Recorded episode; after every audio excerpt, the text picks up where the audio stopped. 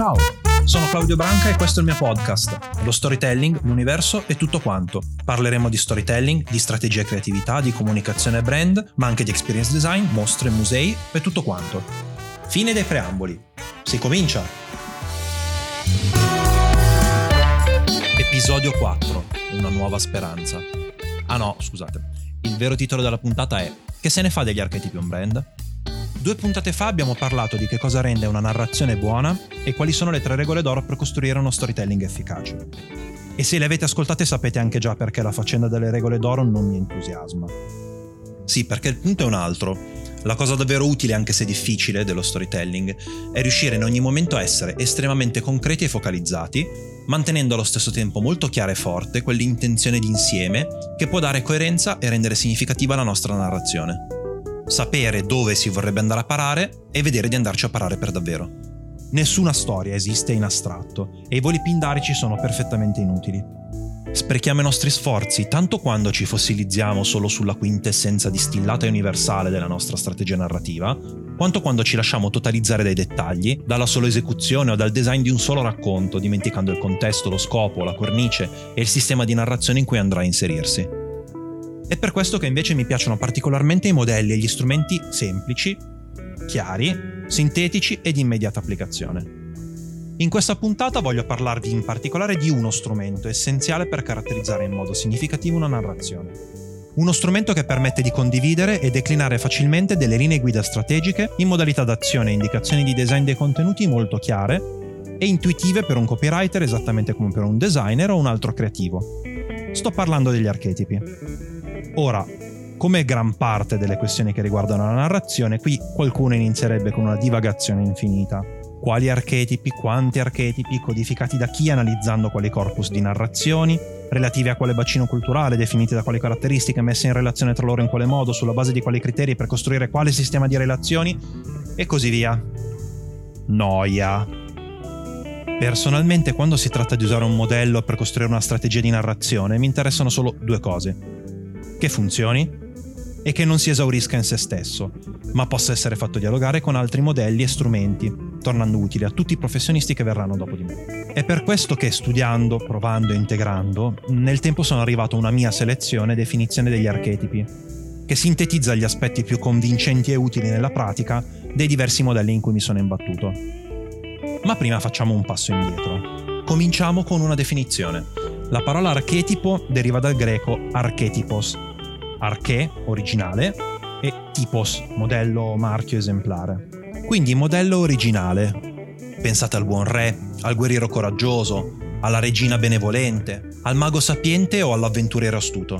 Gli archetipi sono figure e caratteri ricorrenti nei personaggi che popolano le narrazioni, talmente persistenti e onnipresenti da sembrare quasi universali. Per Carl Jung, questi modelli sono forme e idee innate e predeterminate dell'inconscio umano, delle strutture universali che appartengono alla forma stessa della nostra mente, un po' come dei circuiti stampati del nostro hardware, preesistenti ad ogni suo contenuto. Gli elementi fondanti di un inconscio collettivo, anche se forse questo è l'aspetto che ci interessa meno in questo momento.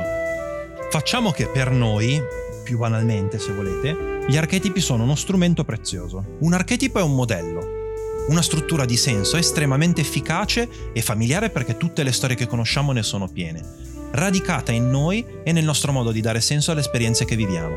Un archetipo è una forma di pensiero che ci convince, un simbolo a cui diamo istintivamente senso, o meglio, se intendiamo l'archetipo in un senso un po' più ristretto, riconducendolo a un sistema di personaggi ricorrenti, è un modo di rappresentare una personalità che per noi ha senso. Cosa se ne farà mai allora un brand degli archetipi? Un brand in fondo è una personalità che speriamo fortemente riesca ad avere un senso per i nostri pubblici. Gli archetipi sono un bel asso nella manica per riuscire a progettare una personalità più credibile e coerente. Ecco perché ritengo più interessante non pensare tanto alla figurina, agli archetipi come istantanei o ritratti statici di personaggi ricorrenti, ma piuttosto concentrarmi sull'azione, sulla funzione che un personaggio può avere in una storia e la relazione quindi che instaura con tutti gli altri elementi di una narrazione. Il posizionamento narrativo e la caratterizzazione archetipale sono i miei 2 punti di partenza per ogni strategia di storytelling. Chi dovresti essere e in quale storia? E per quanto mi riguarda i tratti essenziali del chi vorresti essere sono 2. 1. Come agisci? Perciò, qual è il tuo carattere? Quali sono i tratti e i valori e le caratteristiche inalterabili della tua personalità? 2. Che cosa doni? Quale ruolo puoi svolgere nella mia trama? Quale modello di relazione puoi adottare? Quale funzione avrai? Insomma, in che modo mi porterai valore? Partendo da questo ragionamento, dai personaggi ricorrenti delle favole, dalle varie declinazioni degli archetipi che potete trovare facilmente con una mezza googolata, sono arrivato a ridurre il numero degli archetipi della mia tavolozza a 8, invece che 9, 12, 13, 16, e li ho chiamati The Working Eight. Ma siccome il segreto di ogni narrazione seriale è non finire mai con una totale risoluzione, ma con l'inizio di un nuovo arco, per poter scoprire chi sono questi 8 loschi figuri vi toccherà aspettare fino alla prossima puntata. Dal titolo. Episodio 5. L'archetipo colpisce ancora. Che la forza sia con voi. Domande, richieste e consigli sono sempre bene accetti. Trovate tutti i miei contatti su claudiobranca.it. Potete farmi una domanda scrivendomi su Quora. Potete scrivermi su LinkedIn o su Twitter. È tutto. Grazie per l'ascolto. Condividete con tutti i vostri amici e anche i nemici se volete. E restate in ascolto. Ci sentiamo alla prossima storia. Ciao!